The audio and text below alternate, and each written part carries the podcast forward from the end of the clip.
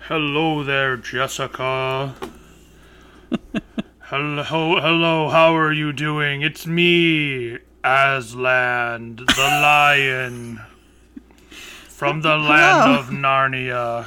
Hello. I'm the Jesus of Narnia. Oh, wow. I mean, I'm just cutting through the tree hole, letting you know, in case you don't remember those books too well. I didn't ever read those, but it's such an honor to have you on our podcast. Is that what happened? Those children came in and they said we're bigger than Aslan, and it was a really big controversy. Uh, I don't, I don't know what I can say about those kids. I signed an NDA. yeah, uh, I'll have to wait for.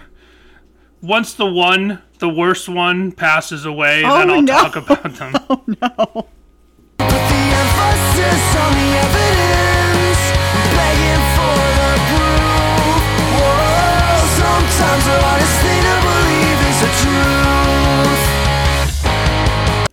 Hello, everyone, and welcome to Sadie Hawkins Pod.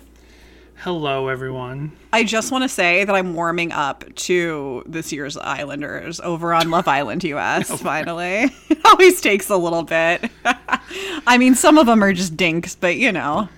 Jessica UK was, is almost done. I'm gonna miss. Uh, I'm gonna miss them over there. It was a good cast this year.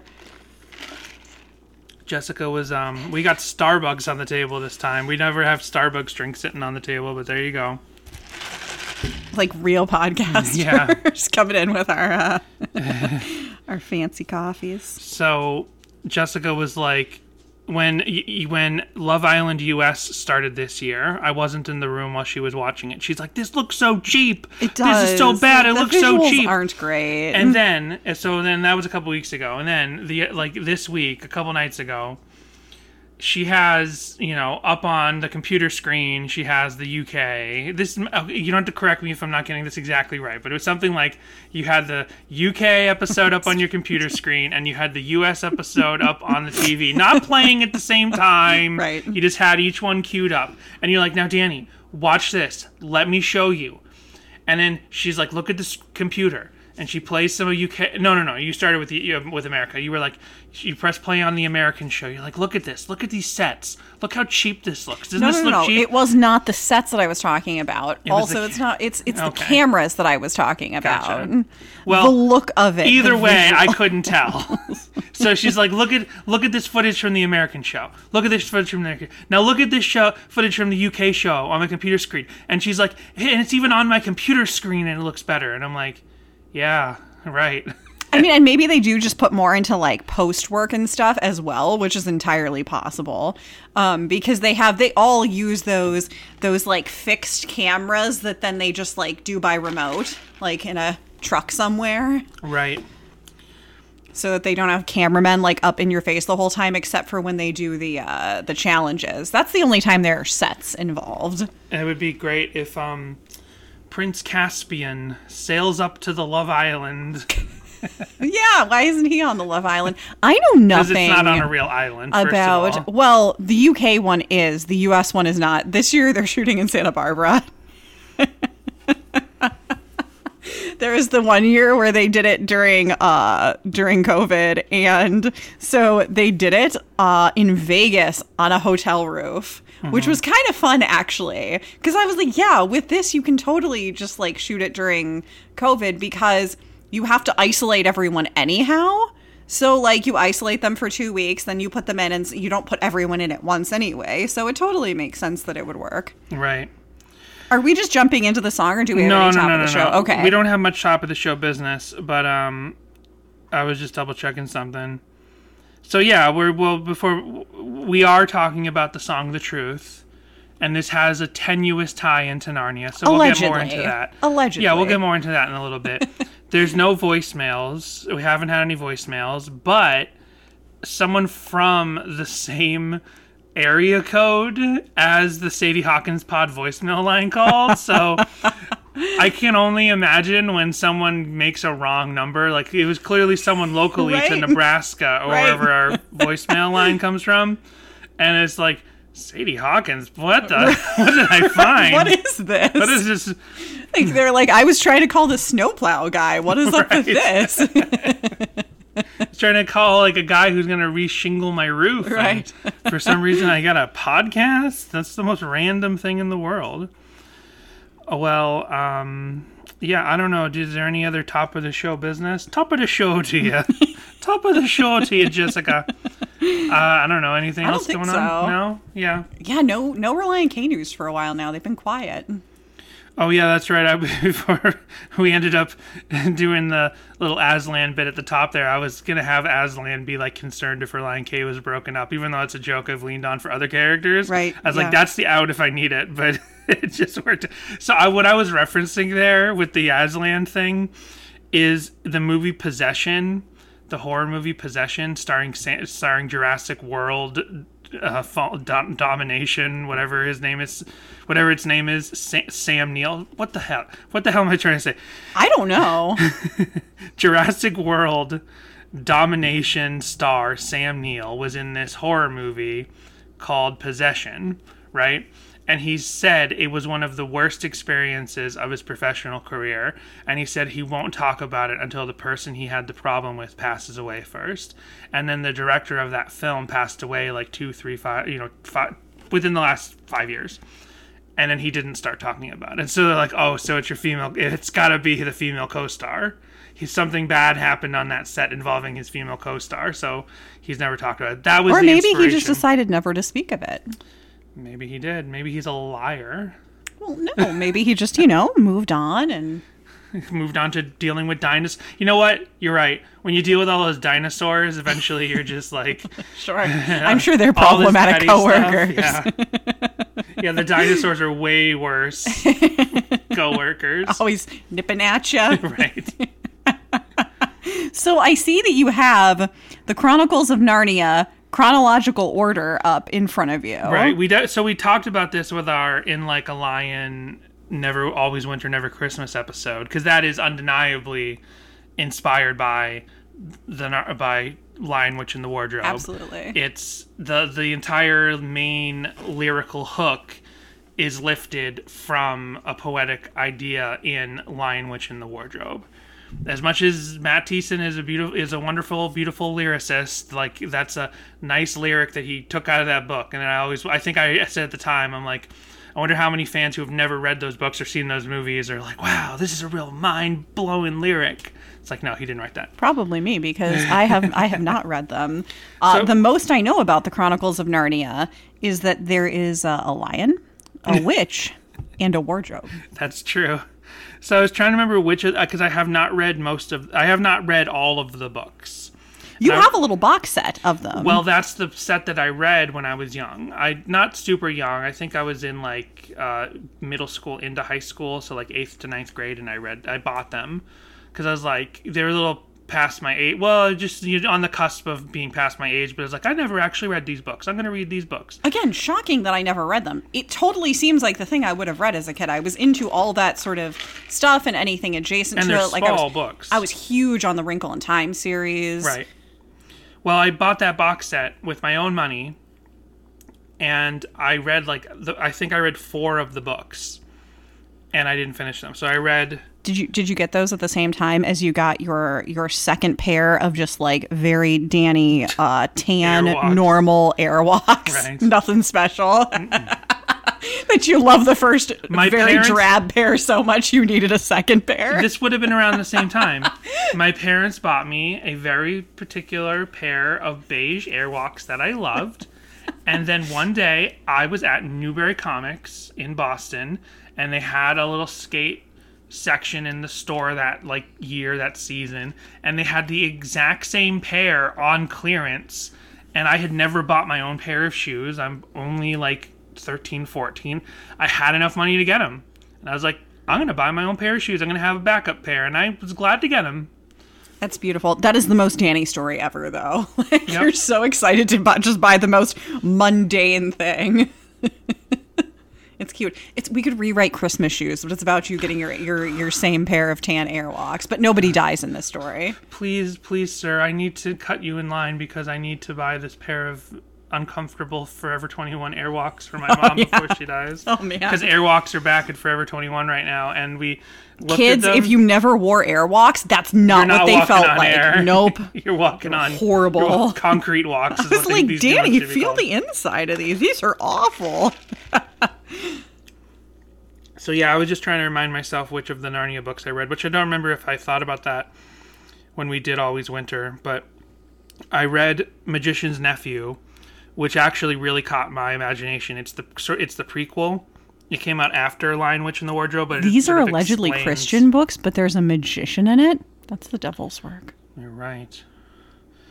Uh, then I read No wonder Witch in the there's all those chick tracks or whatever about how Narnia yeah. actually is a oh yeah, yeah. good. Jack Chick was like, well, and a lot of Christians are like, don't read the works of C.S. Lewis and uh, J, uh, J.R.R. Tolkien. They're not really Christians. They're there to deceive you. Like this Christian rock is there to deceive you. Patreon.com slash Sadie Hawkins Pod, where we're reading through this blog that's like a couple decades old now about how evil Christian rock is, which I know is still a narrative happening today, especially with like bands like you know Switchfoot and Relient K and people being gay affirming. Oh no, they're gay affirming. But what I love about this anymore. article was intro, Amy Grant. yeah, right off the bat, Amy Grant. Uh, and then it, it got into POD after that. Sure, yeah. sure. And- well, that's a little more understandable. And then it got uh, in the. I'll spoil the first Patreon episode of this series a little bit. In that, like, it then got into very specific, like ephemera. Is that the word? Just very minute details about all the symbolism in POD's artwork. We could not finish And we could not finish We were that like, we're just going to we skip skipped through over that. this section, and yeah, Yeah. it'll be a two-part series. right. But I'm looking forward to when we're going to talk about Third Day. so if you're if you if you're missing that Relient K book club energy, it's back, baby. So, um, yeah, the truth. The truth is Christian rock is here to deceive the young ones. Like this no. song, The Truth. So you you K. read The Magician's Assistant or whatever you just said. Um, Right, I which other ones did you read? I read The Magician's Nephew, which was actually the one that I enjoyed the most because it's the simplest story and it's about the first Earthlings to like open a bridge to Narnia and go there and how the wardrobe became magical because Oh, cool. and I enjoyed that way more than they just accidentally walk into a magic wardrobe and go to another world. Like I know that's a story that's captured the imagination of generations and generations, but like hearing like there's this magician and he's kind of toying with trying to pass between worlds and his ki- I think it's his kid and their friend and their, that kid's friend like use some of his magic stuff and like whoops they travel to Narnia and Narnia doesn't even like fully exist yet and they kind of make it exist by mistake. Like I enjoyed that that book actually way more. Then I read Lion Witch in the Wardrobe. I read Boy and His uh, Horse and His Boy. I read Voyage of the Dawn Trader tra- Treader, and then uh, I don't think I read Prince Prince Caspian, and I definitely didn't read The Silver Chair in the Last Battle. And that's all I remember from my Narnia experience. But Speaking of the of of magicians, Mm-hmm. I did see The Magicians. I watched like the the first four seasons of that show. Mm-hmm. That I think that the the author is sort of based off of that type, and the world is definitely based off of like Narnia that they that they go to. gotcha. I think you mentioned that in our last I, Narnia I episode do as believe well. I did. Yeah, yeah. So, so yeah, we're talking about the truth this week. The opening track to the apathetic EP, included in mm 10. Uh, and I think you know the last time we did the one of the main uh, tracks for the apathetic EP. Well, I guess line which I guess uh, in like winter is a song. Let's rem- I got to remind myself what's on apathetic EP because I think it's three new songs and then a bunch of acoustic versions, right? Yes. So from the apathetic EP, which came out after hmm and I know that this came up when we talked about apathetic way to be. I was always mistakenly of the impression that the truth, apathetic way to be, and in like a lion. Oh, and the thief. So it's those four new songs released for the first time. I was always under the impression that these were like cut tracks from, mhm, meaning actual studio session tracks that were recorded with Brian and cut and then re- you know, put on this EP because there was a history up to this album with the Creepy EP and the Employee of the Month EP and the 2000 ADD EP for it to be that. For there you to take cut tracks or B-sides from that year's album and put it on an EP.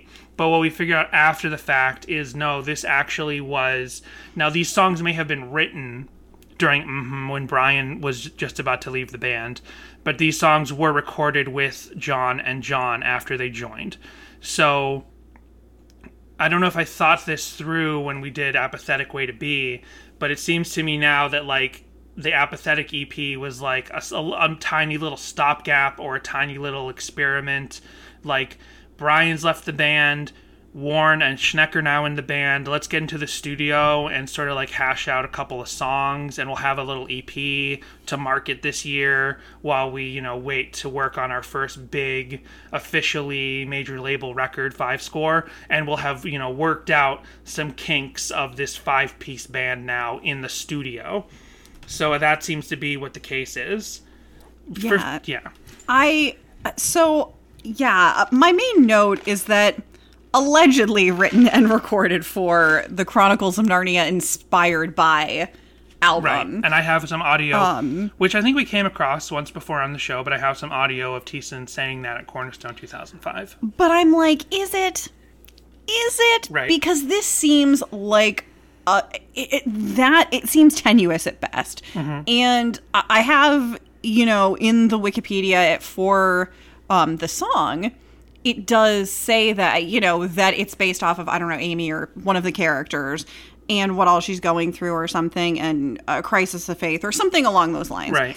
And I I just I don't know. Eh, Something about this it just sounds like a cut track from mhm to me. And I think they probably worked on this track and demoed it or something and then decided that they like this one but they're cutting it and they're not going to work on it for mhm because it's a little too the intro to me sounds like High of 75. And I think they probably thought that like it's a little too close to that and also maybe the lyrics are a little too on the nose christian and i mean just like the way that they have the guitars ringing out at the end like so many tracks off of mm-hmm so it sounds like it's supposed to blend into the next song on the album which it kind of does with apathetic but not entirely it seems It like seems like was- maybe they, put, stitched them together in post, like they didn't necessarily write them. Yeah, it really seems like this was meant to be a track on hmm that they worked on and maybe they just couldn't get it right. So they're like, let's set this aside. And that's what they did. And then they decided to come back to it Right. for um, apathetic and maybe come back to it as in a way to attempt to make this song work for an inspired by Chronicles of Narnia type deal. Right. Because just, I don't know, something about it. Vocally, it's not their best work. Production wise, musically, I just find it lacking. And this has nothing to do with the lyrical content. It's strictly musically, it just falls short for me.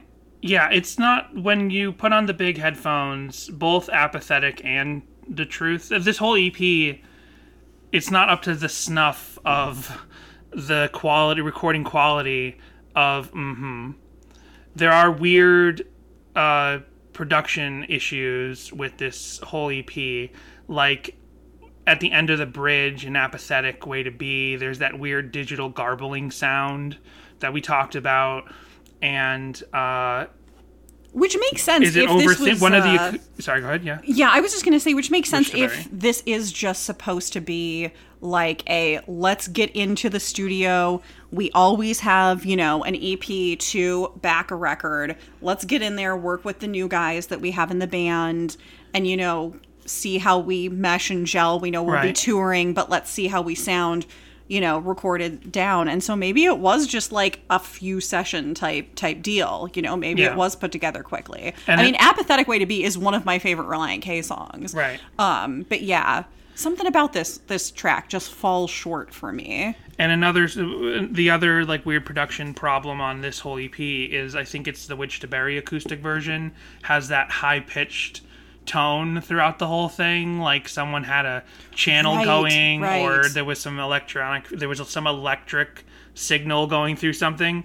So the thing so the whole ep does seem like it could have been a little rushed and some songs got more attention than others i think apathetic way to be definitely got a lot of attention i think in like a lion got a lot of attention and you know the acoustic versions probably didn't and maybe the truth also didn't get as much attention to like really be perfectly produced. Like i think in like a lion and apathetic way to be despite that weird digital gargling sound at the end of the bridge of apathetic like those are the best produced songs on this album. But yeah maybe it wasn't like one full session. That would be interesting to know if was it actually like let's get in the studio and do this. This is a session. We're to do these six songs. Or was it some stuff that they worked on and piecemeal did? Like that definitely happened. Like just hammering out stuff and piecing things together.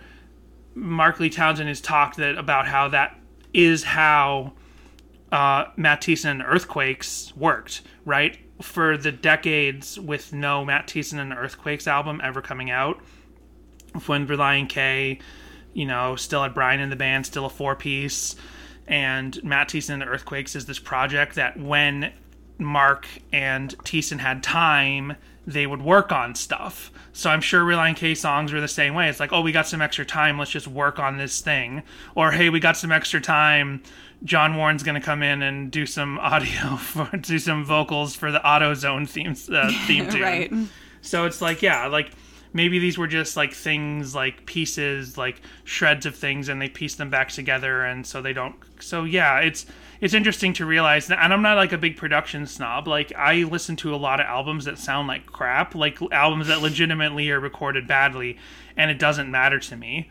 But yeah, I'm just noticing now really how this whole EP looks a little it's it's got a polish. It's like held together with duct tape but then like really it's like that it's like that simpsons meme where homer looks like he's lost a lot of weight but then you see him from behind and he's like bunched up all the fat with like giant clips.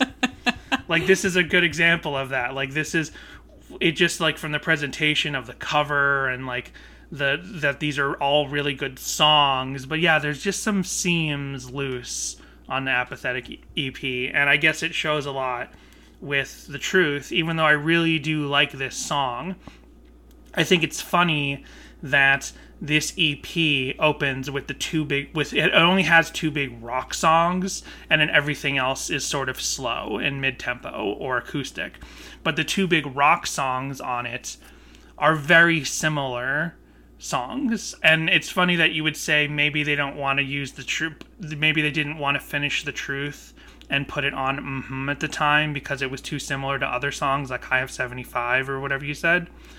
But then like you just have these two songs that are very similar to each other and you put them at the t- and you top load them on the EP which I guess in an EP format that makes a little bit more sense. Have two songs that kind of you know, sequence wise, I guess you don't put that much thought into the sequence of an EP necessarily, but sequence wise, these two very similar songs up at the top. Apathetic, obviously, way better song than The Truth. Personally, I'm Yeah, sure there's a- some people out there who have a different opinion. same. Yeah, it's just it's so much. It's happier.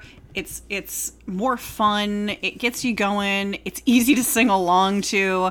You know, thematically, it's fun because you've got that great wordplay going in it. Right. Yeah. I realized that you know you had mentioned where I was like, because I said I was like, oh man. Up until I listened to the song again, I was thinking that the truth was like a completely different song. I thought it sounded different in my head when I was trying to sing it, like in my head when I was reading over the lyrics. And what I realized, and you were like, but you love the apathetic EP. And I'm like, I know. And I was like, I think that the thing was that I The skipped first song. the first song. I totally went right to Apathetic Way to Be because I love that song. So I just hit skip and I also skipped The Thief. So the two the songs I just never really The paid T, much attention to. The Thief, to. and The Truth. Yeah, yeah. That's interesting.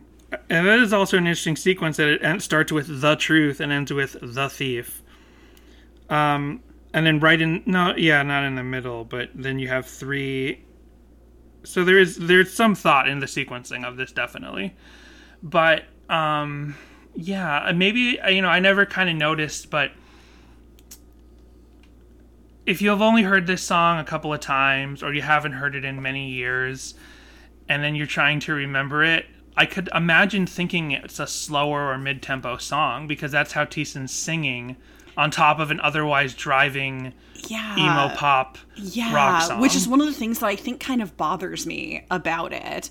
It's well, it's a purposeful contrast. Right. It's a decision that's done, and I'm sure there's a lot of other songs that we you could find where the singing is slower and the and the and the music is faster. I'm sure there's examples of. There's probably even a name for that. Who knows? But it's interesting how that plays out. So, as for the lyrics, well, did I say everything I want to say about the song? I definitely really like this song. I like that it has this same theatrical, big build up. It's, I mean, it might not like do it for you, but I've always really enjoyed this song, even if I'm seeing that there's like production issues with this EP overall.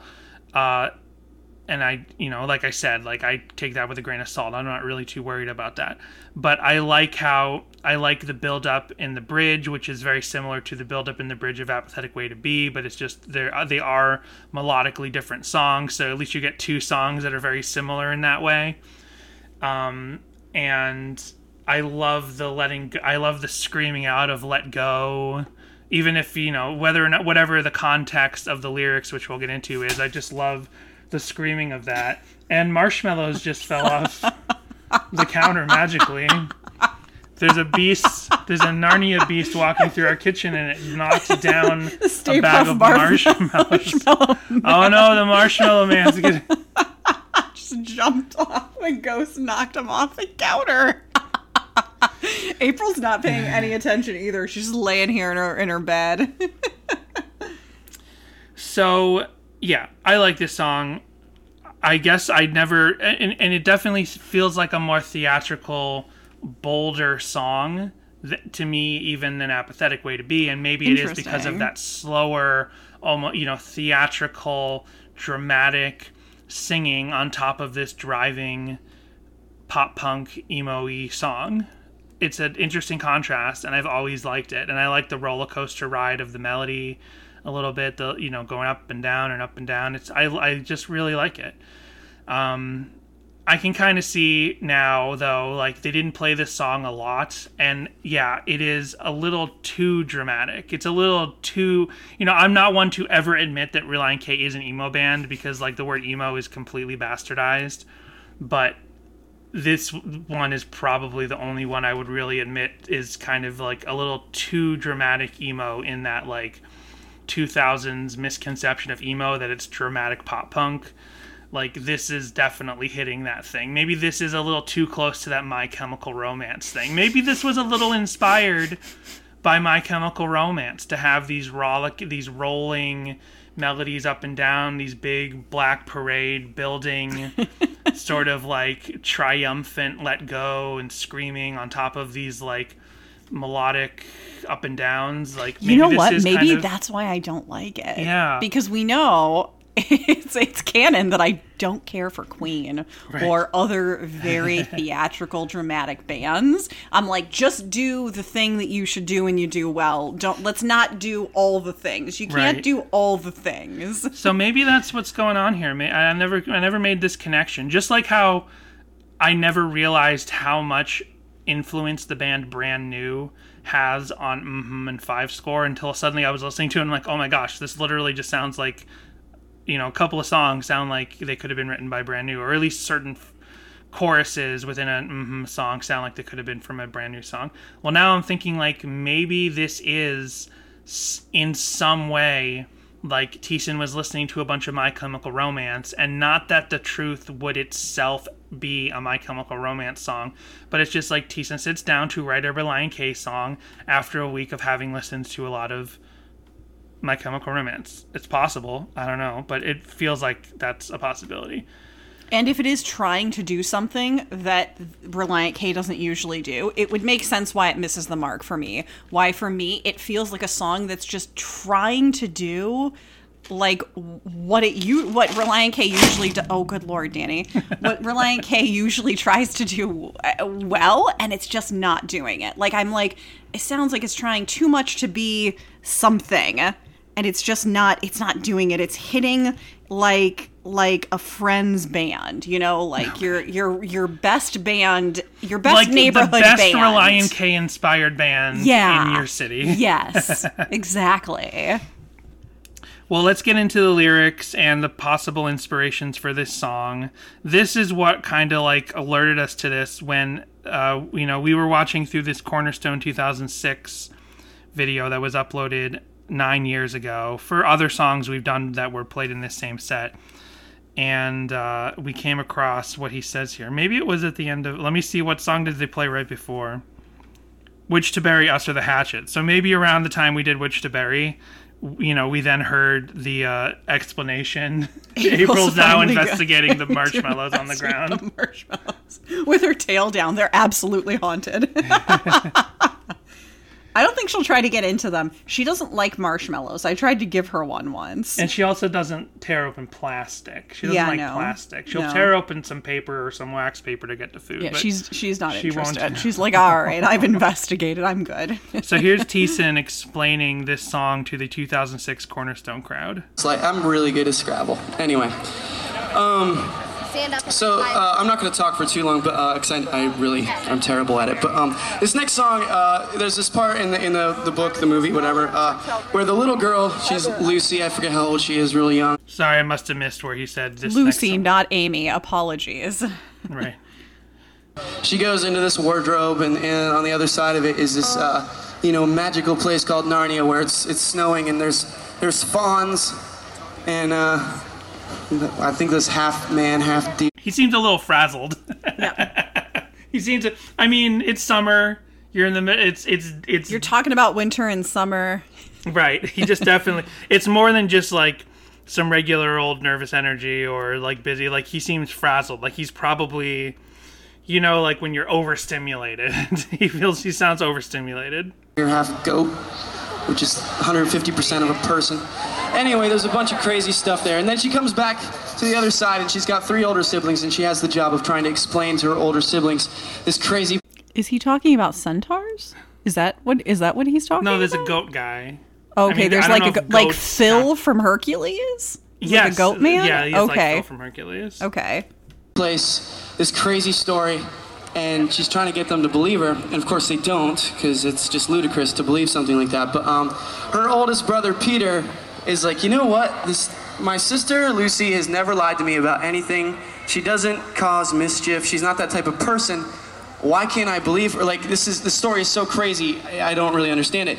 And uh, you know, this this next song is about how that's kind of how we feel about our faith sometimes. At least me. Um, just the fact that that I, you know, since I was a wee lad, my mom was was telling me about this story about the Oh, when I was a wee lad in the f- golden fields of Ohio. Just a wee tease and a weeson. They called me M- Matt Weeson. I'd run through the fields of Ohio and I'd call Mother. Put on some of that soda bread. this guy who could do all these miracles and and then he died and he came back to life. And uh, you know all the significance that that has in my life. And uh, you know when you're a kid and and you're talking about someone walking on water and, and doing all this stuff it's it can easily be interpreted as some sort of a story. And because they are stories but they're the, the thing is is that they're true stories. And just like in that book how you know she went to that place and nobody believed her but it was a real place you know, sometimes this, this crazy story about this guy Jesus is, is a real thing.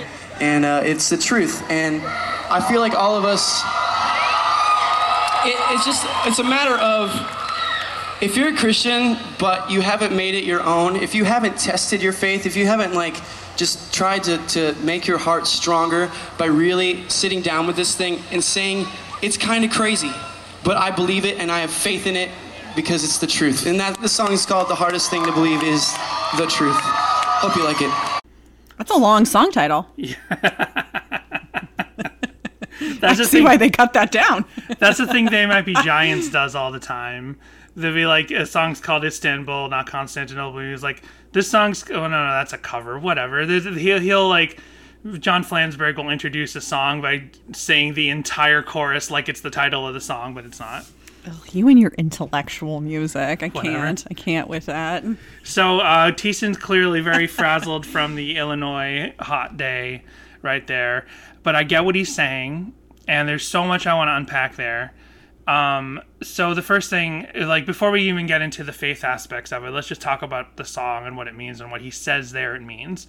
So when I always heard this song since the day the Apathetic EP came out, I did not make any connection to the Book of Narnia, and I don't think that that really exists there to be found in and of itself. I don't think anyone would ever hear or look at the lyrics of the truth and say, "Oh, this is inspired by the Book of Narnia." But I believe that it's possible. There's a number of ways that I interpret the idea when we were struck months ago, years ago, by the idea that the truth is based on Narnia. So I would hear that this, so I would listen to this song, and I would just assume that it's about struggling with your faith and having a hard time. Either one of two things: either having a hard time, bless you, Thank you. Sorry about that. I always believed it was either about having a hard time with accepting what you know to be God's plan. Like the hardest thing to believe is the truth. God is calling me to this thing over here, and I refuse to believe that because it's the truth and it's staring me in the face. That was my number one interpretation. I, I like. I really love Yeah. that interpretation. yeah, definitely. and I think there's lyrics in here that support that. The other thing is, I thought it was like basically uh, a, a song about uh, witnessing, and like the truth is Christ died for your sins, and that's the truth, and so many people don't believe it, and the hardest thing to believe is the truth, and all these people won't believe the truth. Which I think that could be in there. I thought that maybe that's like basically a uh, a secondary directive to the song, but not necessarily the top directive of the song. So then I hear Thiessen say this is inspired by this moment from Narnia. And I'm like, that's entirely possible. But yeah, there's a number of ways that this could have played out. It could have been as simple as he was thinking about the book of Narnia, the books of Narnia, and he, or he saw the movie, and maybe he remembers reading them as a kid, and maybe that moment actually touched him.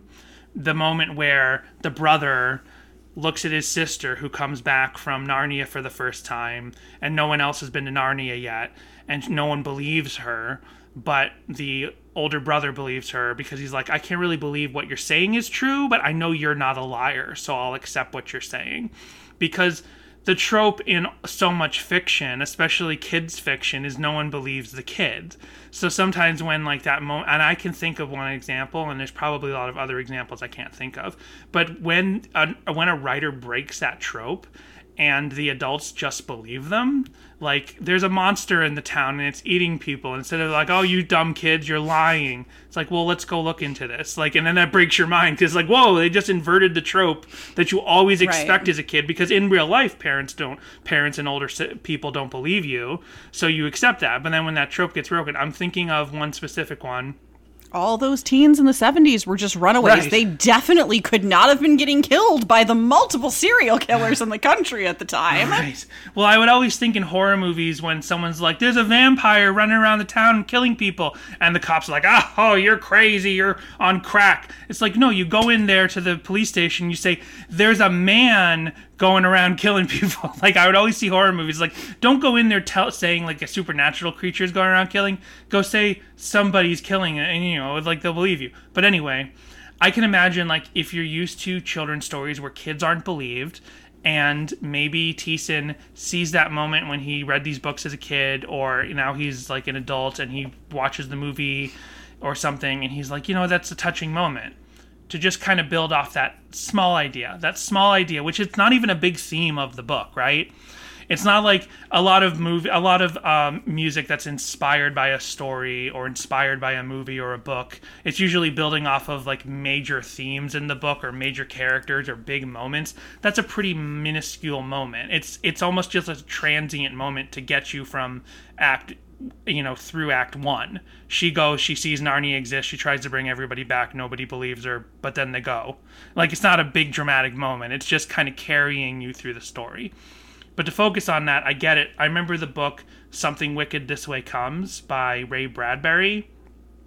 They invert that trope as well, by there's this evil carnival in town and it's like sucking the life out of people and these two boys are the only ones who see it and they tell their dad with one of the boys' dads and he's like he has the same reaction as the brother from Narnia. He's like you know like uh, i guess that's that's possible. Let's look into this. And i was like when i read that book as a kid i'm like whoa. And there's like a little bit of a backstory to that. Like he's an older man who had a son at an older age. So he actually like is he's he's a very good father even though he's a stoic man. They ray bradbury kind of paints this picture of like he's older than all the other fathers in town. So he doesn't have that same harumph harumph i don't have time for you son stuff mm-hmm. that all the other fathers have. But he's like well I don't, I don't know if this is real but maybe we should look into it. I remember weird stuff happened when I was a kid and no one believed me, so I'll look into it. And like that blew my mind because I'd never expected that from stories. So I can see how a small moment from this story like that could inspire Thiessen to write a song that bridges out. And probably overall, the song isn't really about Narnia, but it's inspired by that moment. Maybe that's the seed that gets him to the rest of the song. That's my thought process on it. But then, the other side, the flip coin to that, is if they tried to sell this song to the producers of the Narnia movies, maybe they sold up the idea that this song is about Narnia. Maybe Right. the seed was Narnia, but then it becomes just this larger song about accepting God's plan for your life or trying to witness to people. But they knew well, they want to sell this song to the inspired by soundtrack Right. for Narnia. Right. So they sell it up in the conversation, in interviews, and on the thing. So, because yeah, it doesn't feel like a Narnia song. Yeah. It's a little too rockin'. It's a little too abstract. because like in like a line you're like yes it's this very beautiful like slower sort of you know and that also i think of as a th- more of a theatrical song it's a very you know like uh, like i don't want to say all encompassing but it's just like you feel that song you know you feel all of those movements and so it just feels like that song is like yes absolutely and then you come into this which sounds like every other song off mm-hmm essentially and you're like okay this feels a little bit less like authentic in that same idea. Right. But uh, maybe it isn't. The hardest thing to believe is the truth, and the truth was that this was inspired by Narnia. right. I said that exact same thing during the uh, during the "In Like a Lion" episode. and the ball does also, and this is something I think about all the time because I listen to a lot of podcasts about music, and a lot of people you do. I do. I both friends of ours, multiple f- podcasts that we're friends with, and other podcasts that we have no, I, you know, they're just podcasts I listen to. I do not know them personally.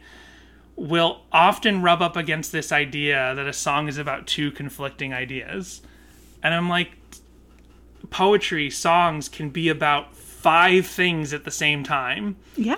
It can be so you can start with the seed and then it can become about this thing from your life but then at the same time it can be about this movie you saw and it can be about this other thing and it can be inspired by that thing and it can all be a metaphor and a simile for this thing over here and that thing over there. Like th- there's there's not this unary concept of poetry and and lyrics. Like any one set of lyrics can be about five things at the same time. Not just one not just two. It could be about five six 25 things at the same time. That's why poetry can be that way.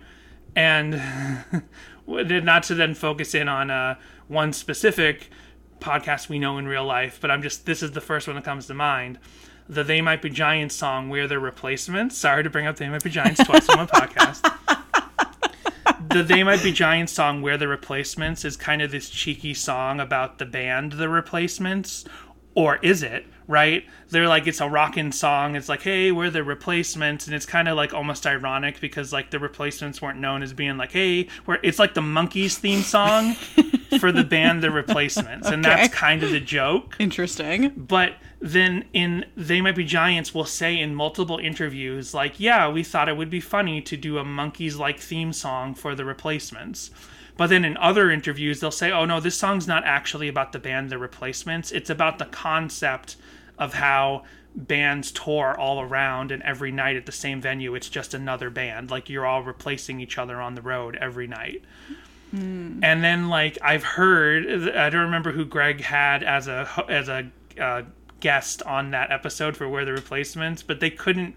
Both he and the guests couldn't get their mind around like which one is it? Which one is it? And I'm listening to the podcast and I'm like, it's both. It's literally both. They're both true explanations. and if in interviews they might be giants say, no, it's not that one, it's this one. And then in another interview they say, no, it's not that one, it's this one. They're doing that on purpose to like mess with the fans and make them understand that it can be both. Because if you just say it can be both, people don't accept that. But if you just keep conflicting their brain, you're like, you're you're kind of like you're challenging them to get it. you know what I mean? But some people don't get it.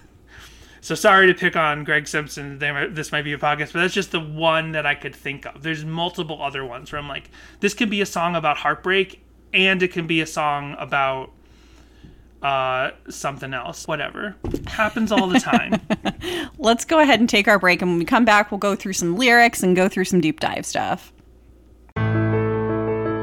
We just want to take a moment to thank you for listening to Sadie Hawkins Pod.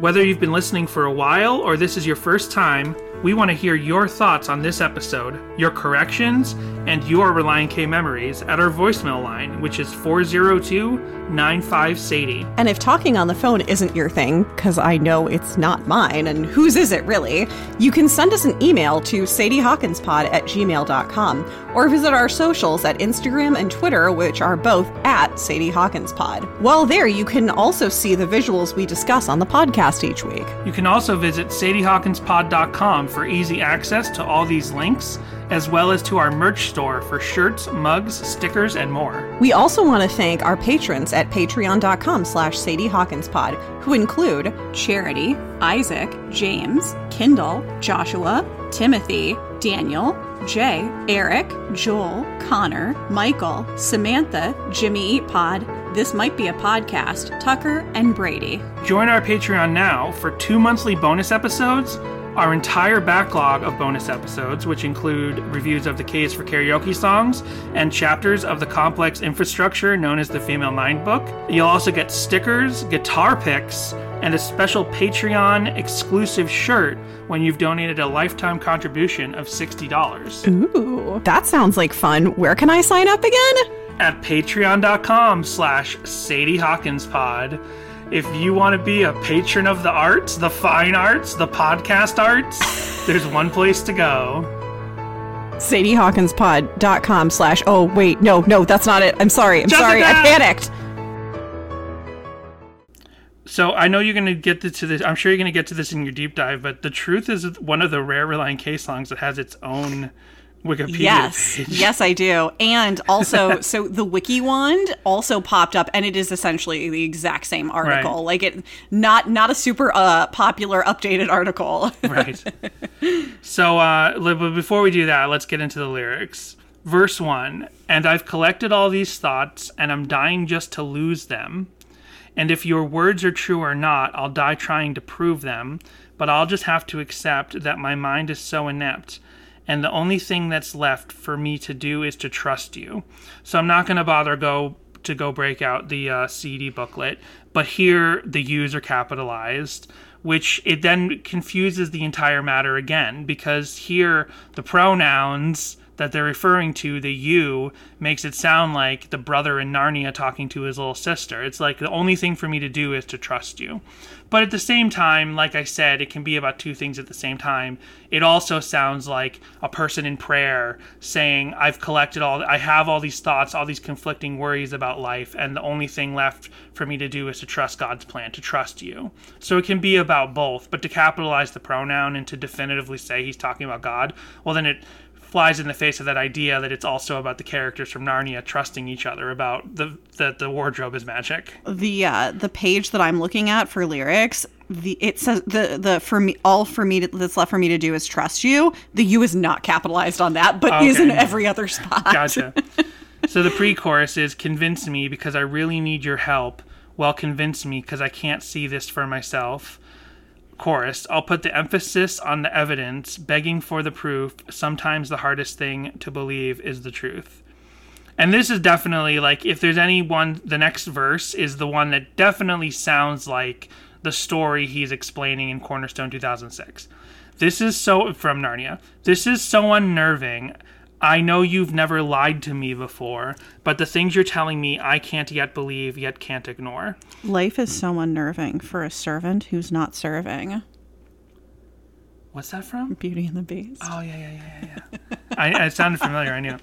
So I mean, that just flat out sounds like a nice little poetic idea of the brother in Narnia is like, what you're saying? You went to a magical fairy world? Well, you don't make stuff up.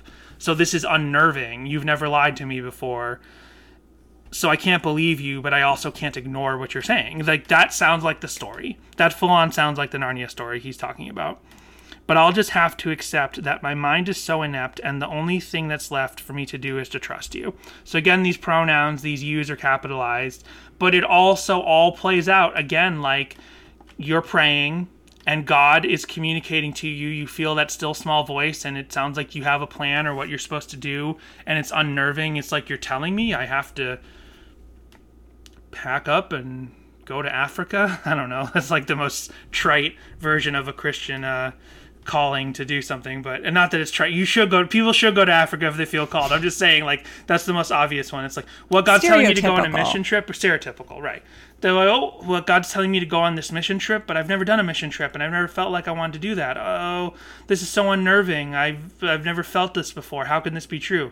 So they both both these ideas that it's about God talking to someone in prayer and it's about these characters in the book of Narnia they can exist side by side they're similes for each other i get it um put the and then it's put the emphasis on the evidence begging for the proof whoa sometimes the hardest thing to believe is the truth and so i'm singing again like i did a couple weeks ago and since we've placed our lives into your hands, confide in what you'll do. Whoa, sometimes the hardest thing to believe is that definitely sounds like it's speaking to God.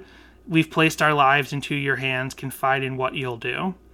Bridge, it's a world full of cynics. Uh, I'm going to skip the echoey parts that are written down. It's a world full of cynics who say to stay alive in it, you got to stick with what you know, but the soul is always aching for the heart to start taking a chance by letting go. Again, this sounds like to me what I always thought that it's about it's about you feel like you have a calling in life that God's telling you, leading you to the in whatever way, the universe, whatever. But God, your faith is calling you to a specific calling, and you don't know if it's right or not because He's like, it's a world full of cynics who say to stay alive in it, you got to stick with what you know. It's like, hey, I've got this idea, I want to go to college, or I don't want to go to college, which is more of a Lion K thing. My parents want me to go to college, but I don't want to go to college. That's not my dream and everyone's saying, "Hey, it's a world full of we're all cynics, and you got to stick with what you know. Go to college, get yourself a college degree, Uh, do all that stuff." But you're saying, "No, God is calling me not to go to college," and so your soul is aching for your heart to start taking a chance by letting go. So you're trying to let go and not be a college kid, right? So, Yeah. Again, I think that my interpretation that I've had for the last 20 years is pretty much correct. Yeah. And I don't think the. Narnia thing conflicts with that, but it definitely adds an aspect to it that I never uh, saw. Well, lucky for you, we have song meetings this week, so so we'll see what Oh. everybody else seems to think on the internet. I think we got it because then there's another chorus. So let go, let go. Sometimes the hardest thing to believe is the truth. And since we place our lives into your hands, confide in what you do. Oh, yeah, and in the end.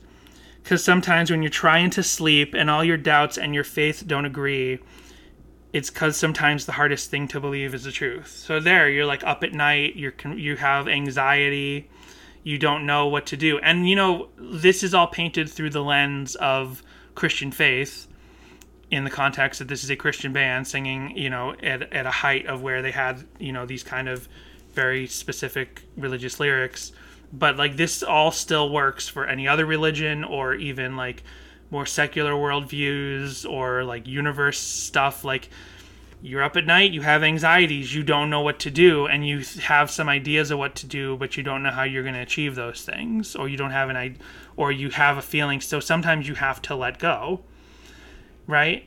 And like, I don't know, Let go and let God. let go and let God. And I think the let go and let God thing is is is valid no matter what your religious beliefs. Even if you're an atheist, I think it's obviously you don't say let go and let God, but sometimes it's like let go and let it happen. Be like water, my friend, said Bruce Lee. There you go. Like sometimes you have to be water because when you're so rigid and trying to force this idea and force certain ideas into your life and they're not working out, it's because you, sometimes you're this and you're that don't agree and the hardest thing to believe is the truth that you need to just let it go and let go hey this is before let it go this is the original let it go this is the original singing at the top oh in a wintry place in a wintry world singing Let Go. Oh let my go gosh. i'm telling you disney ripped off relient k for this song Absolutely. Relient K, you should sue. so over on Wikipedia, The Truth. The Truth is a song by the Christian rock band Relient K OMGU in the Ice. It was their only single from the apath- starbucks ice from the apathetic EP and was their only their second single to ever be released off an EP that was only found on an EP. The first being a penny loafer saved, a penny loafer earned from the Employee of the Month EP. I would like to note that at the top of this it says this article does not cite any sources. because when I read that about how this was the second single to ever be released off of an EP, the first being a penny loafer saved, a penny loaf- loafer earned, I was like, "Are you sure?" i don't think a penny loafer saved A penny loafer earned was ever released as a single I don't There's no think so either, that. but I think we are definitely going to need to ask some some uh, m- deeper divers than ourselves into Relient K. I just gotta that ask. does not feel legit. does that mean that whoever wrote this article was listening to their Christian station in their city, in their market, in their town, and some radio station what happened to be playing Penny Loafer Save, Penny Loafer Earned that month because it was like a fun, goofy thing they put into Or a, rotation. their college station, or or, their college station, and they're maybe. like, "Oh, this song, Penny Loafer Save, Penny Loafer Earned, was a single." No, there's no single released. It says both songs were released for Christian radio. Um, the song was right, so I take I that. don't. I literally just don't believe that. There's been other things. I, that's the truth. That's not a truth. I don't think that's a truth. There's been other things on this podcast that I refuse to believe, and then we found proof of it later. But there's no way Penny Loafer Saved, Penny Loafer Earned was deliberately like such a random single. choice, No. like such a random song. No way. Um, no flipping way. This is a person. like, I have this the Christian single for it. I'll keep reading while Jessica does some other research. The Relient K song "In Like a Lion, Always Winter," also found on the Apathetic EP, is based on the book "The Lion, Witch, and the Wardrobe." That's why are we talking about a different song? It was oh, because I Because it's the same thing, Right, and you skip some stuff. So the song was ranked number 21 in ChristianRock.net's annual top 100 and made it to the top five on their weekly top 30. Uh, then, if you scroll down past the uh, the credits and everything, uh, you'll see the Relient K song "In Like a Lion, Always Winter," also found on the Apathetic EP, is based on the book "The Lion, the Witch, and the Wardrobe." It was originally written in case the band was asked to do a song for the s- same movies inspired by album. The truth was written for the same reason, but the words were changed for the song once the band realized that neither would make it onto the album. Both songs were placed onto the EP. Matt Thiessen said that the truth was originally about how everyone wouldn't believe the character of Lucy, although she never lied to them before, but he then changed it to fit in a relationship with God. If you say so, citation needed. I mean, that all sounds very plausible, but okay. Just because a song, then I'm not saying this happens all the time. I'm not saying this happens often, but just because a song might happen to chart on the radio doesn't mean it was, quote, released as a single. A, a, a certain radio station, like a programmer at a radio station, might like a song that's not even meant as a single or meant to be, you know, promoted by the band, and they just start playing it. And just by playing it, especially for smaller charts, it just starts charting. There's, I like to look into lost media stuff once in a while, and there's one song in the history of like the Billboard 500 that was literally never released. It oh, charted. wow. It charted. It's the only song in because How was does that even work? it, because that's the thing. That's radio. Like you could just. I'll explain this specific story, although I don't have the title of the song. But that's radio, right? Like you could, I could suddenly be the programmer at a radio station for some reason, and I could take air for free and be like, we're just gonna put Mountaintop in 2022 on regular rotation. I'm just the programmer here and I'm forcing it. And then suddenly I report those things to I report those plays and then suddenly Mountaintop is like number 500 on the radio play. Well, Relient K never released Mountaintop as a single. So, I don't have the title of this thing. I'm sure you can look for it. I'll I can find it for some other time. There's a song in the history of Billboard that was never released because it was like a local band and the radio station just kept playing it.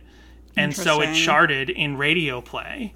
And I guess maybe you could get like local copies locally at the time, but because it was such a small band, it charted in Billboard somehow and it was never released to the market to the mass market as a whole and then this one person in the last decade or two was doing an, doing a project where they were going through every song in like the Billboard 100 or something Billboard the chart seekers I don't know and this is the only song they couldn't find and they finally found one of the people who was in the band and they had a copy of the song and the song turned up and was heard by the world at large on the internet That's for the so first time in like 30 years because this was like in the 70s or something Okay. Huh, that's so interesting. Yeah, so even the Employee of the Month EP's Wikipedia does not have any of that info on it. gotcha um, Yeah. Then we have song meanings. Faithful one underscore seven on November 9th, 2005 said, I've never heard this song, but the lyrics are really powerful. I especially like the end. Sometimes when you're trying to sleep, when all your doubts and your faith don't agree.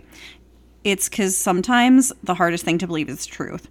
I know that myself being a Christian, I have doubts about my faith, even though I know it's the truth, so I continue crying out to God. Matt's right. Sometimes it's hard for us to believe what's so obviously true. I really want to hear this song. KB Trey on November 10th, 2005 said, This song is the first on the new record that came out yesterday, Apathetic EP.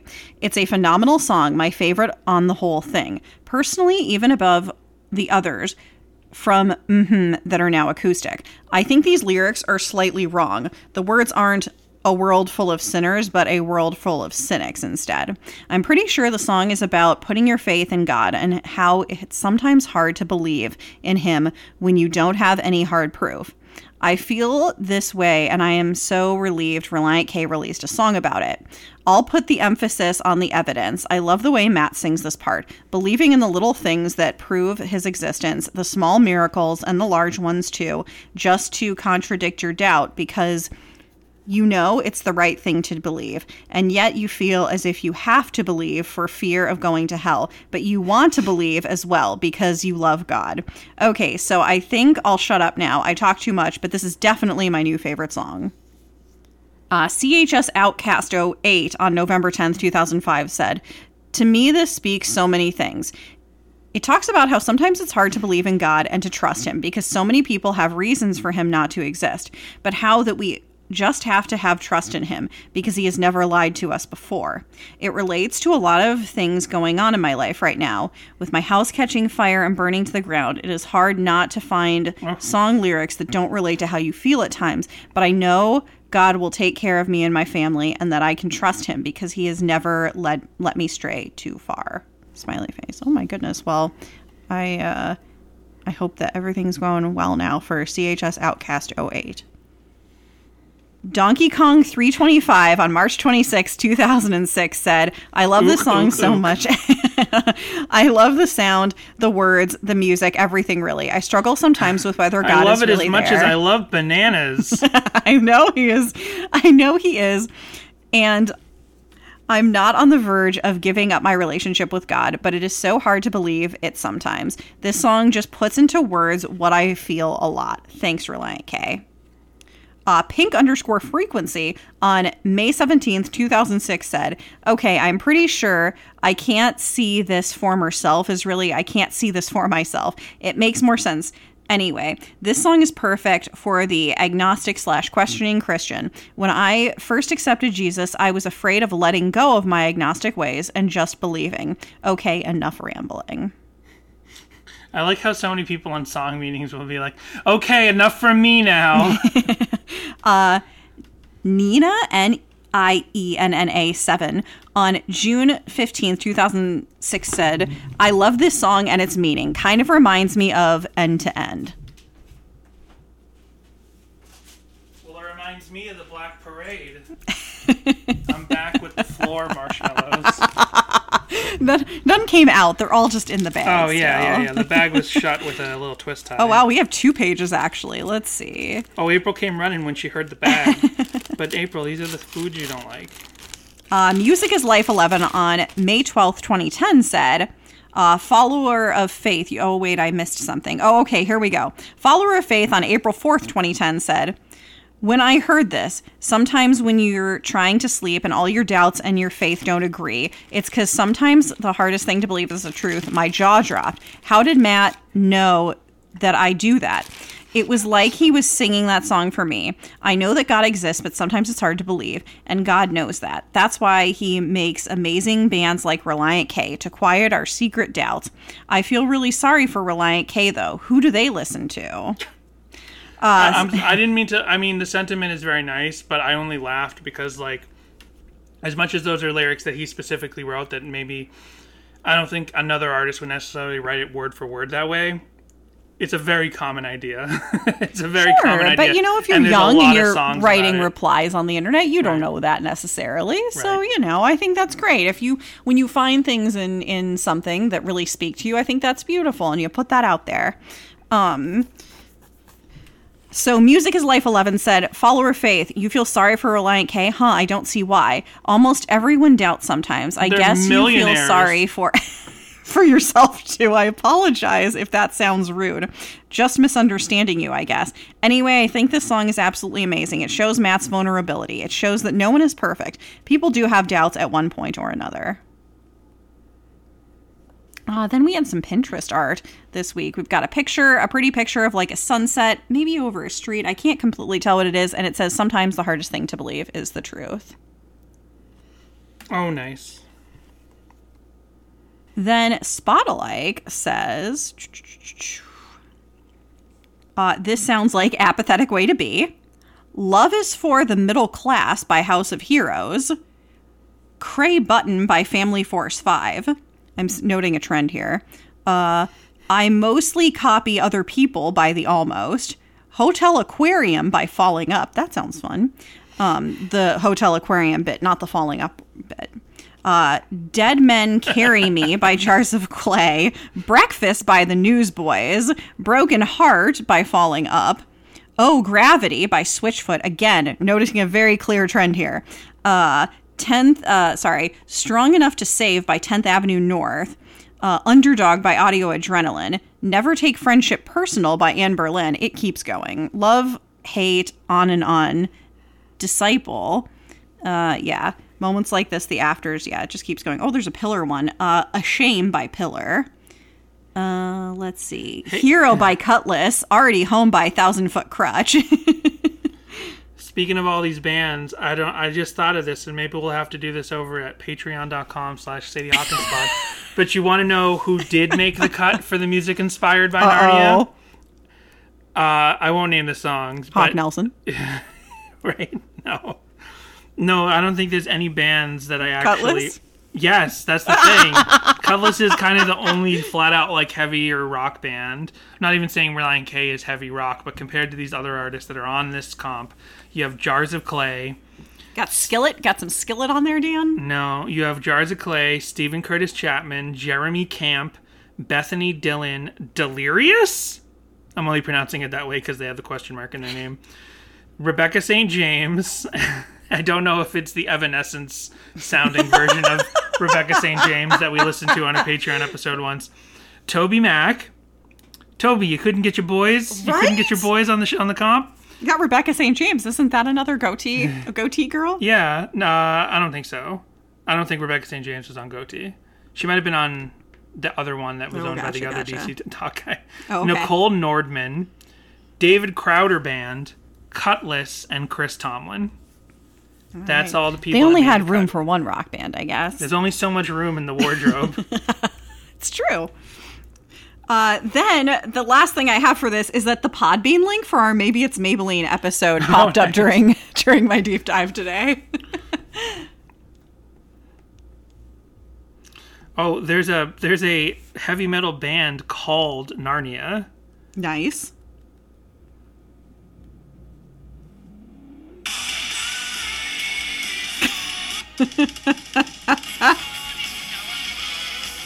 Ooh.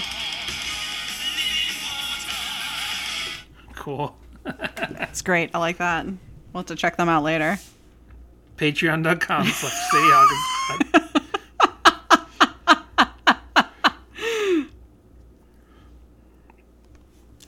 So uh, we played the intro, so we might as well go back and actually listen to Relient K performing the song. This is the 2006 performance of The Truth. There's a couple of YouTube performances of this song, but not many of them. Most of them are not on good recording quality, of good recording quality. So this one is pro shot by Cornerstone, I guess, at the time, or something, or maybe someone with a camcorder in the back, but it sounds better. So here it is 2006 Cornerstone. feel like it.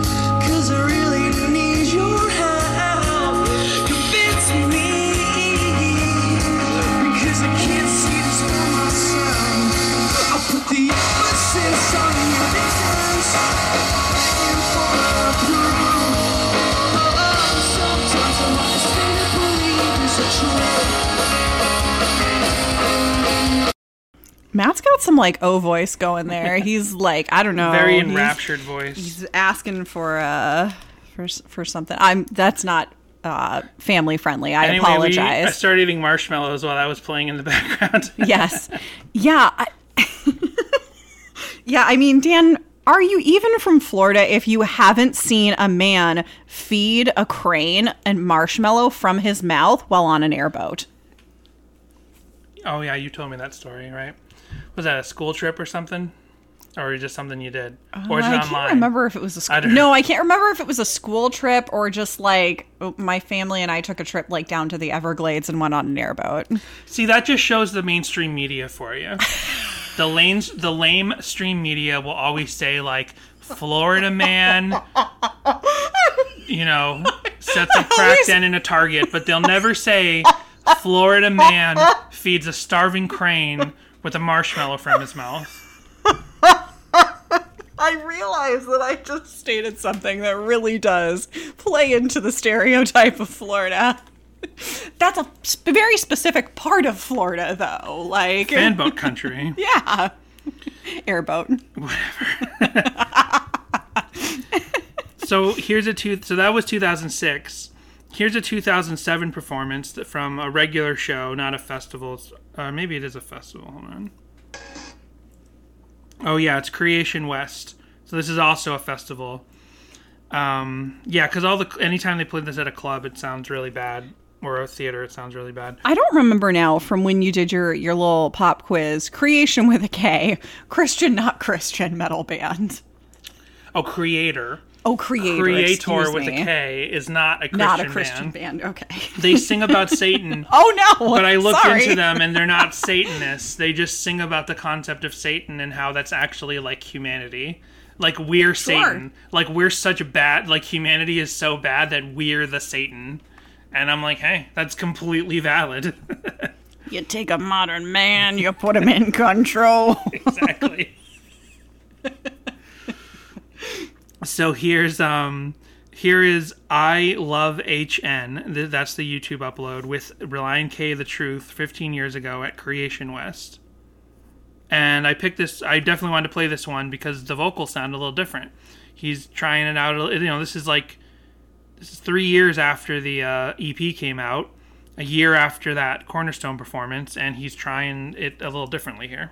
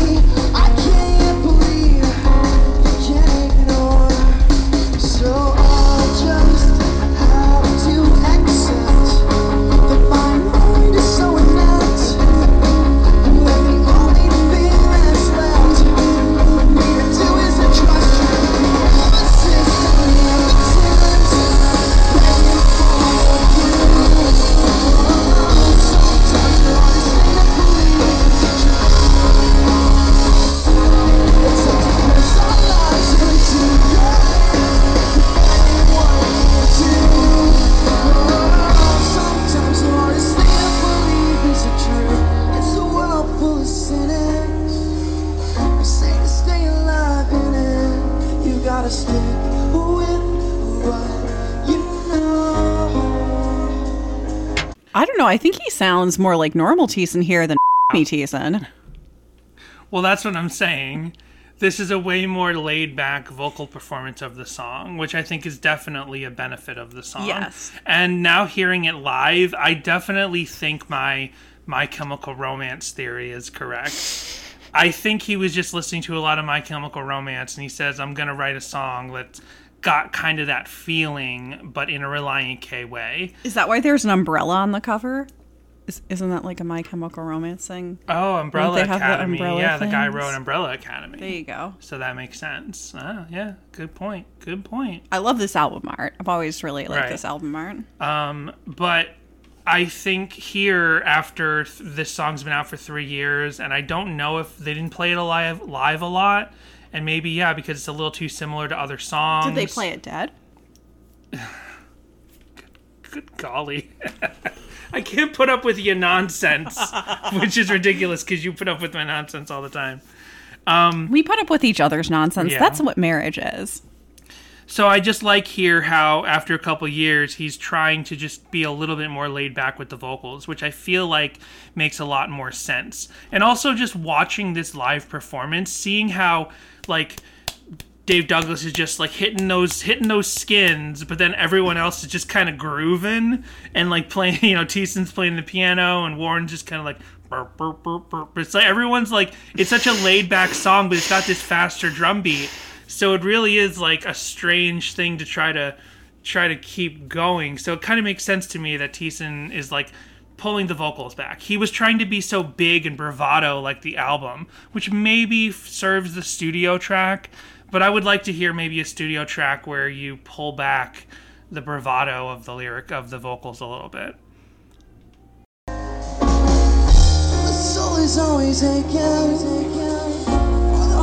Start taking a chance.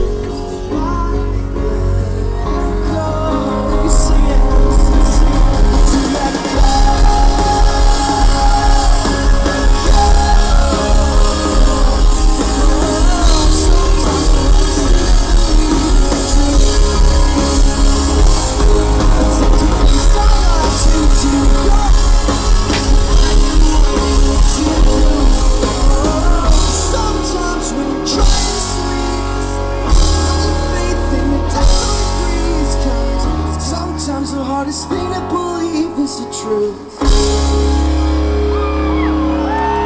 I don't know. I think that's a way better performance than the Cornerstone one. So that's just my opinion. So that's really all we have for live performances. Would you believe that there's like a coverbot karaoke company did a cover of this? Oh wow! Uh, you could do a podcast without having to play Google ads. so uh, this is just so weird because I don't think we've come across a coverbot thing in quite a long time, and because it's been so long, and I didn't really understand. I understood they were out there. I would see them on Spotify, but I didn't know the phrase coverbot. Coverbot is these companies that just purposely record these cheap, crappy covers and then upload them in mass to all the streaming services to just get your nickels. And they'll upload you know your pennies and your nickels from the streaming. And they'll upload the same cover to like 25 different like you know shell artist names like the tribute the, the tribute buddies and the rockin' good times and cover time for us. Like it's all these different band names but it's all the same crappy well, badly made cover that's why they're called cover bots the music isn't made by a bot the music is made by you know quick dirty people in a Oh goodness. I meant that the covers. You don't know their I meant that the I meant that the covers are quick and dirty. But anyway, a cover bot karaoke. Oh, you know, and then we would mix up things like um what's that like the vitamin string quartet. Like they get kind of thrown into the cover bot thing, but they are actual people who do what they do because they enjoy doing it. They do covers, and sometimes their songs get uploaded once or twice on different things. But they're you know their publishers might be cover bots in a way, but the actual Vitamin String Quartet is a legitimate artist group. They did the music for Bridgerton, so they're not just like some rando people like somewhere recording bad MIDI covers. They're an actual group. Anyway, here is Pro Sound Karaoke Band with their karaoke cover. I didn't know they did the music for published. Bridgerton. I oh, learned you didn't know something that? today. Yeah. I did not know. Yeah. Here is the uh no the yeah the Pro Sound Karaoke Band didn't. Right. The Vitamin String Quartet did, but here's the Pro Sound Karaoke Band doing "The Truth" by Relient K. Oh, you know what? I should do the one. I should do the vocal example. This is not the vocal example because if we're, if we're not gonna, why bother listening to this twice? Why bother listening to the actual karaoke and the vocal and the vocal example? Let's listen to it with the vocals. why why not both? We could do both. That's what this podcast exists for, Dan. I guess that's true. Let's do it. Okay. Well, here's the one with the vocals.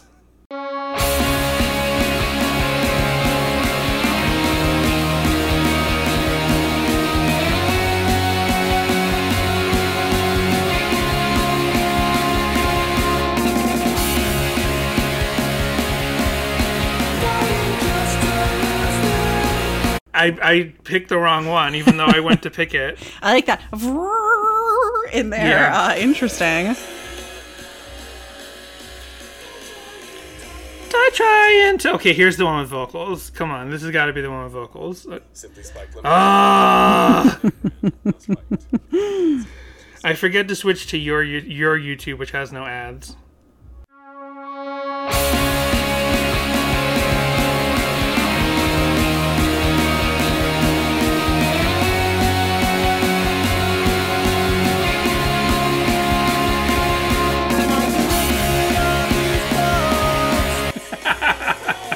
Jessica's making a face. I would love to know the, the story for people who record covers for cover bot companies. Like, who initiates it? Is it these cover bot publishing companies that go out and just hire anyone who has, you know, a modicum of musical talent to record these covers? My favorite cover about cover of all time is the one for Stay Together for the Kids. That one's so good. It's so bad, but it's so good. We've talked about it on this podcast before. So, what do you think of this cover? Oh goodness. uh, it's interesting. It's certainly interesting. How do you think it compares to your criticisms of the production quality of the actual track? Oh my gosh. the original track just looks looks amazing. That's a Grammy award winning album comparatively. Let's see how they do the outro. Oh, I went too far. Okay, here we go.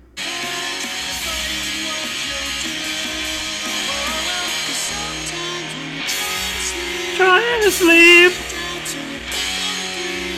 Sometimes the hardest thing to believe is the truth. It's like me trying to sing. I'm sorry. Like You did I, a great job, Coverbot Company. You know, we're never mean to covers because it's always real people involved.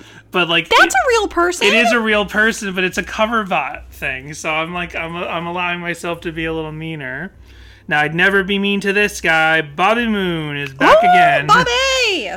Alright, guys, I'm gonna do a voice cover Oh, of goodness. uh, The Truth by Relient K, and I hope you love it.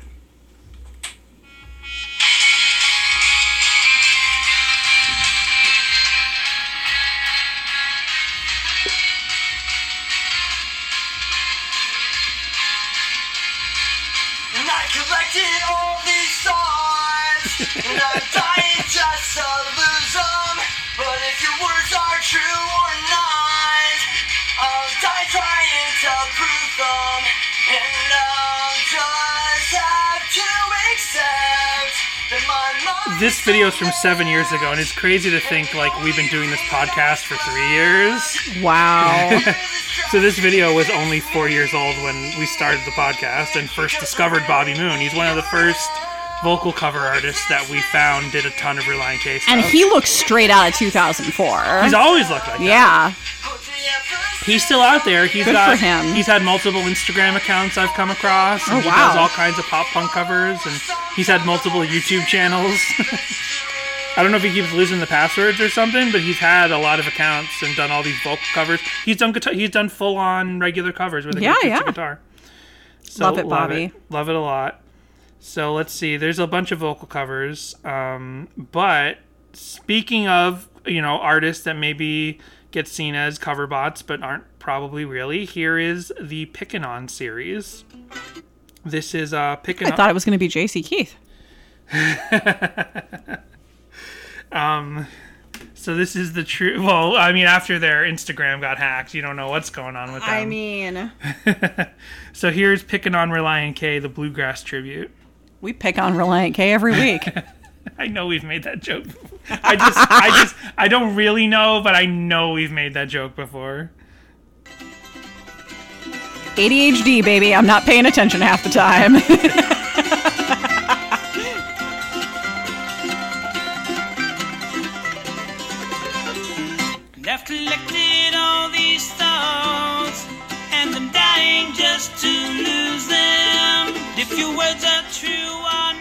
I've said it before. I'll say it again. I'm waiting for my table at the Cracker Barrel. If this comes on, I'm having a great time walking around, looking at audiobooks. You've never said that before. Yeah, no, I've definitely said that one Gosh before. darn it. I've definitely made the Cracker Barrel music joke about the Pickin' On series. I'll die trying to prove them, but I'll just have to accept that my mind is so inept, and the only thing that's left for me to do is to trust you. Convince me, because I really need your help. Well, convince me, because I can't see this for myself.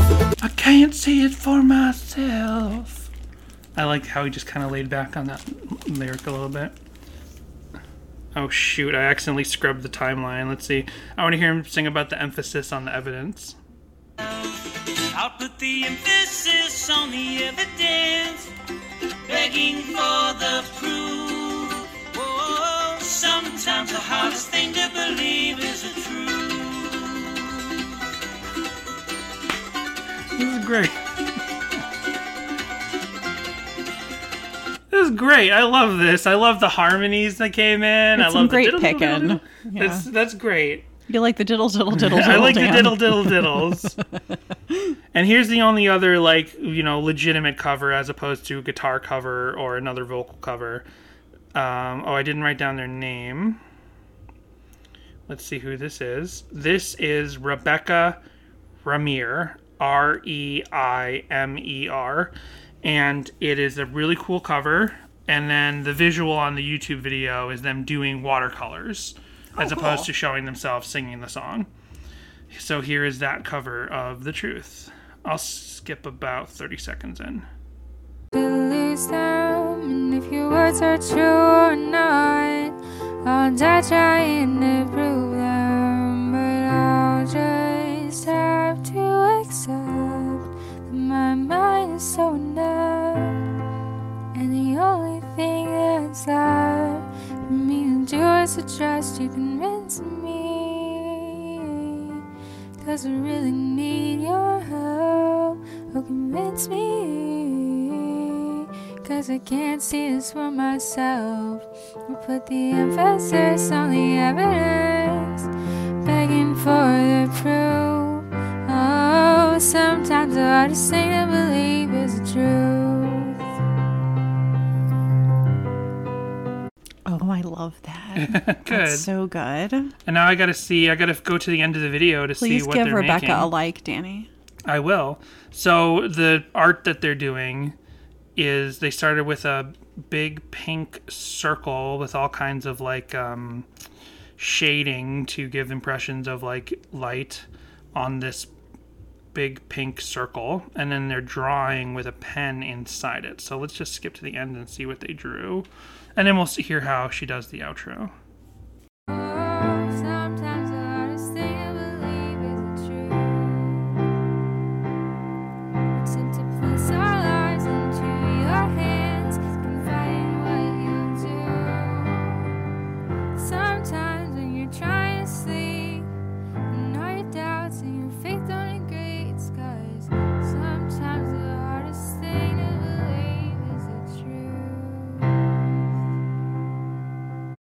So what they were drawing inside the big pink watercolored circle was like a couple from behind who are walking up to a house, but the house is made out of a heart. And by heart, I mean like a human heart, like an anatomically correct heart. It's very uh, collapsible lung. Yeah, it does look like collapsible. Actually, are they walking into a lung? It's a heart. It is a heart. Yeah, Yeah, it looks, it- like, it a looks like a heart. But it has that like uh it has that slant that kind of makes it look like a lung and a heart maybe. But it does have those swirly sort of things in between that I find disconcerting, like in the uh, in the collapsible lung art. Yeah. So that's that one. And then there's this one vocal cover by Xbox Chick Nice. Xbox Chick 24 has the following vocal cover. Really, need your help. Well, convince me. Because I can't see this for myself. I put the emphasis on the evidence, begging for the proof. Whoa, sometimes the hardest thing to believe is the truth. Per usual, creepy, creepy basement. Good stuff, though. It's interesting. I mean, typical, you know, teenager doing a vocal cover in a creepy, creepy basement. But I'm so confused because it's a creepy, creepy basement, but then it's got like this really well designed, possibly desk or credenza that she's set up against. Right. So it's almost like an un- maybe it's an unfinished office in the basement, and the other side of the basement is unfinished. Uh, The, the she's in the office. You get it. She, she's in the finished side, Right. and another side. Anyway, the other thing that's striking about this video, about this uh, particular video, is that it's from 12 years ago, from 2010, and the the video quality is just really good. Like I've seen It so is. yeah, many yeah. 360p. I thought this was like a newer one, actually. Right.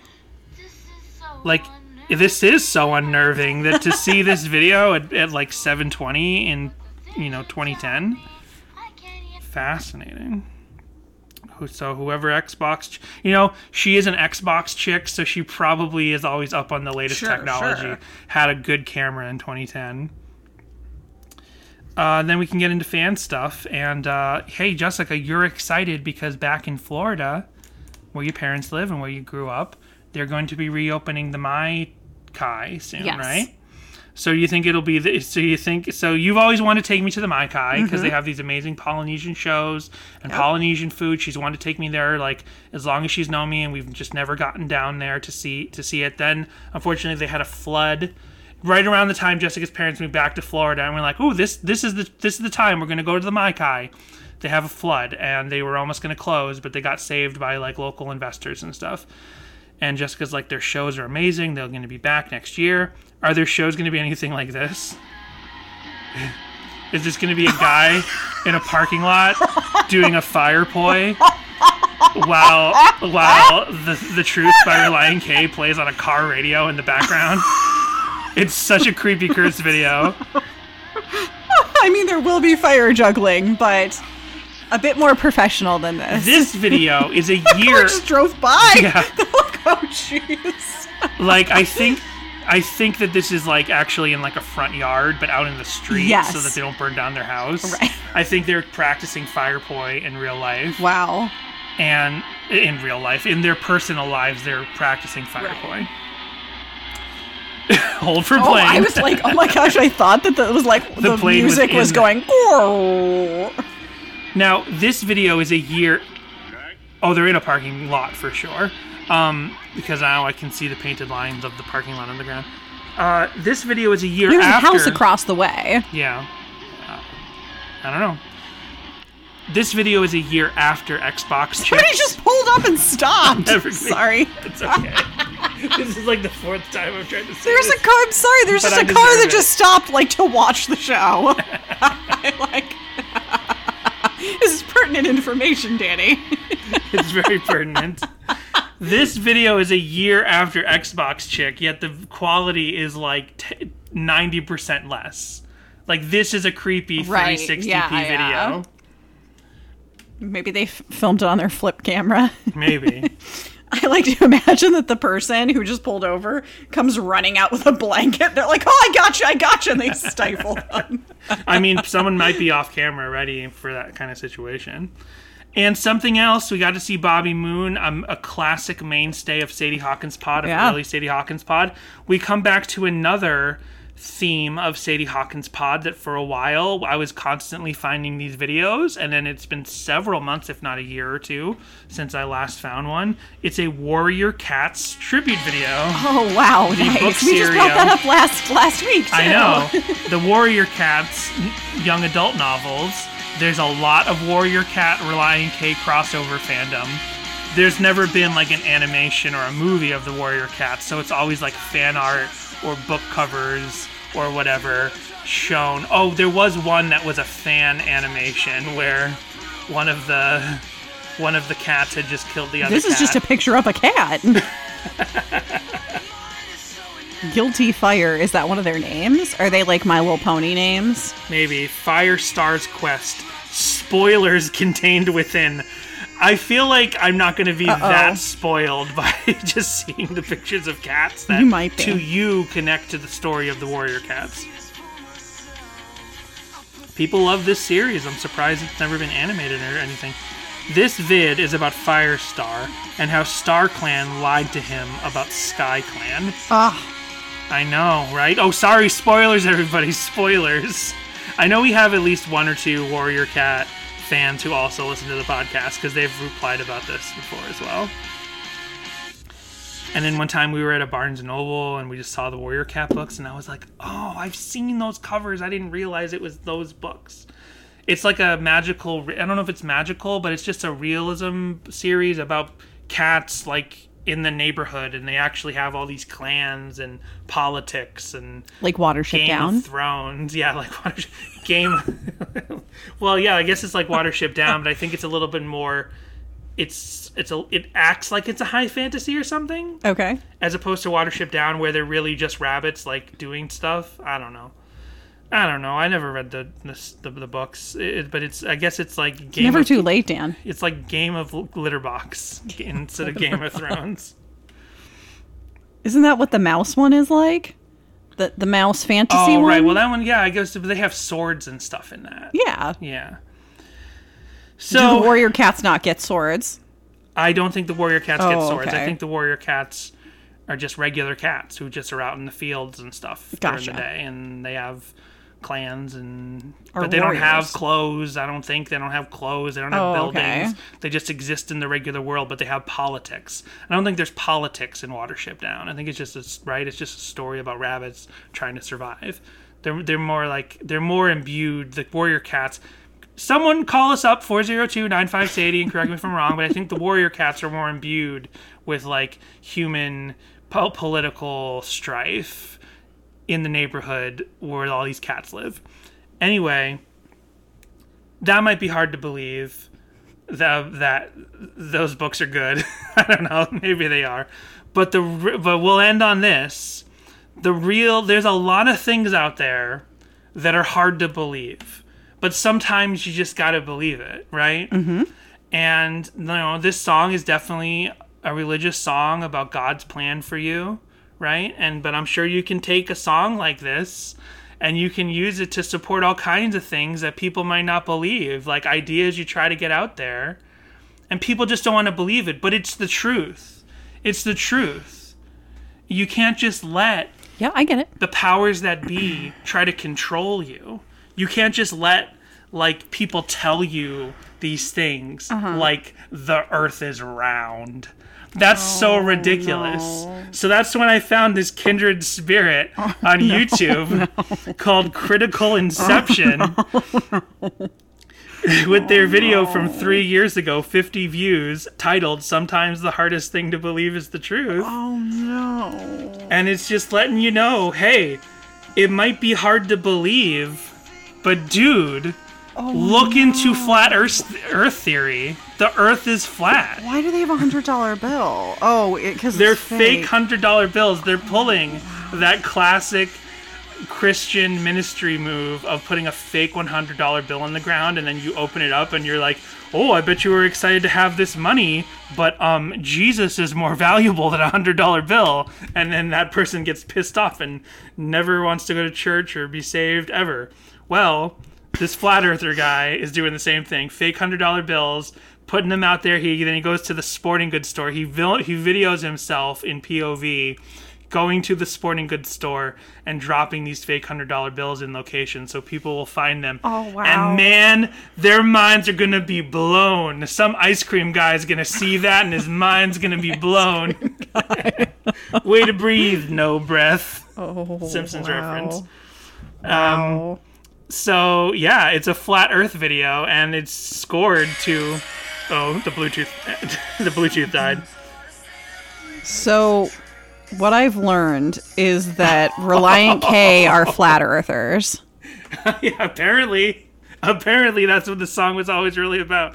Okay, this is a video about. Now I, I didn't watch the full video and get the full context, but this is a video about going more than just the hundred dollar bill.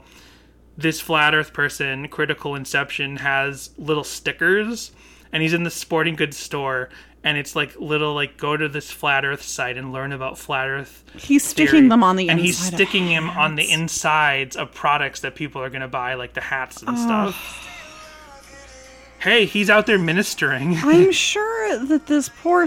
Oh, come on! Don't make it so that the employees have. Now he's at like a TJ Maxx or a Marshalls. he's in the wicker basket aisle. Stop making it so that these employees have to fix things. Like, come on. And he's showing how he left the fake a pile of like three fake hundred dollar bills. Like, what if that's some mom and pop sporting goods store, and now their customers are going to think that they're crazy flat earthers or something? Sorry, I shouldn't have said that. Man, there's just but- the, so many fake hundred dollar bills just in this particular Marshalls. Oh, he stuck stuff on the. No, you can't do this. He's sticking his stickers on the goods. You can't do that. Come on. Uh, this person gets a thumbs down. I'm gonna go into that same store, find those stickers on those shelves and goods, and I'm gonna put stickers of Biden pointing at those stickers that say I did that. I made the earth flat. wow. Biden made the Earth flat. Oh, what if no? What if Biden made the Earth round? Then the flat Earthers would be really mad. Good Lord. Please like and share the video and subscribe. Uh, I will no. do none of those I will things. do none of those things. Two comments. I will give you a thumbs down for Wreckin' People's Day. Someone replied and said, "Oh snap! This was amazing. Much love, homie." And Critical Inception replied, "Thank you. More to come soon." Well, there's that. And I would say that also sometimes the hardest thing to believe is uh, where I was on January 6th. I just keep digging the hole deeper. It's really do. Not a flat earther. Oh no. Good lord. Please, please and stop. on January 6th, I was in Arizona, as a matter of fact. we were driving into California, yeah. We did a cross country drive. yeah.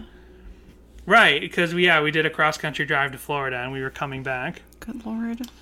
So, uh, yeah, I don't know, now Danny. I don't know how I feel about the song anymore. You melted my brain. I don't know if I like it more or less or the same. I didn't. Ever, I never thought on this podcast that one day we'd be like having to. We'd be accounting to the people listening where we were on January. That 6th. was your choice. I know. I never thought I'd go down that rabbit hole, but sometimes the rabbit holes lead to mind blowing information, like maybe the Earth is flat. So, Jessica, what do you think mm. of the song "The Truth" by Relient K? Do you like it more, less, or the same than before we did this episode? And try not to let the last five ten minutes play into it too much. I think I like it a little less. Okay, is it because of No. Okay. Uh, that I mean, you were already- really boggled me. But goodness gracious. Thanks if you made it this far. Danny, do you like it more the same or less? Uh, I like it about the same, to be honest. I don't like it more. I don't like it less. Like I, I was more critical of the production quality as I dug into it deeper, but that doesn't affect my enjoyment of the song. Look, at least we made it this far, but I don't know if it all looks good from here.